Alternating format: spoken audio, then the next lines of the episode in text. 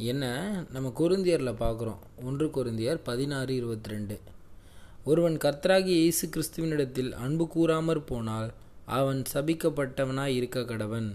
கர்த்தர் வருகிறார். அமேன் என்னது ஒரு ஆண்டவரை அன்பு கூறாத ஒரு மனுஷன் எப்படியாப்பட்டவனா சபிக்கப்பட்டவன்.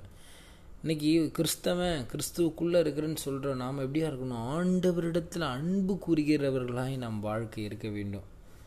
நம்ம மத்தையும் பார்க்குறோம். மத்தையில் ஆண்டவர் பிரதான கற்பனைகள் ரெண்டு சொல்கிறார் என்னது? மற்ற இருபத்தி ரெண்டு முப்பத்தேழு முப்பத்தெட்டு முப்பத்தொம்போது வசனங்களில் பார்க்குறோம்.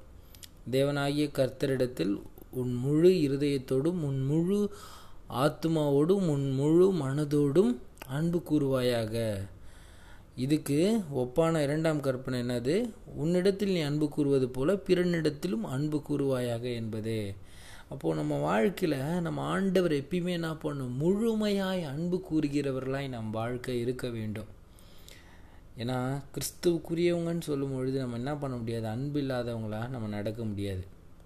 ஏன்னா இதே எபேசு சபைக்கு ஆண்டவர் ஏறக்குரிய ஒரு முப்பத்தைந்து வருஷங்களுக்கு அப்புறம் ஒரு கடிதம் ஒன்று எழுதுகிறாரு அதை நம்ம வெளிப்படுத்தின விசேஷம் நம்ம ரெண்டாவது அதிகாரம் நாலாவது வசனத்தில் பார்க்குறோம். ஏன்னா என்ன பண்ணுறாங்க அவங்க?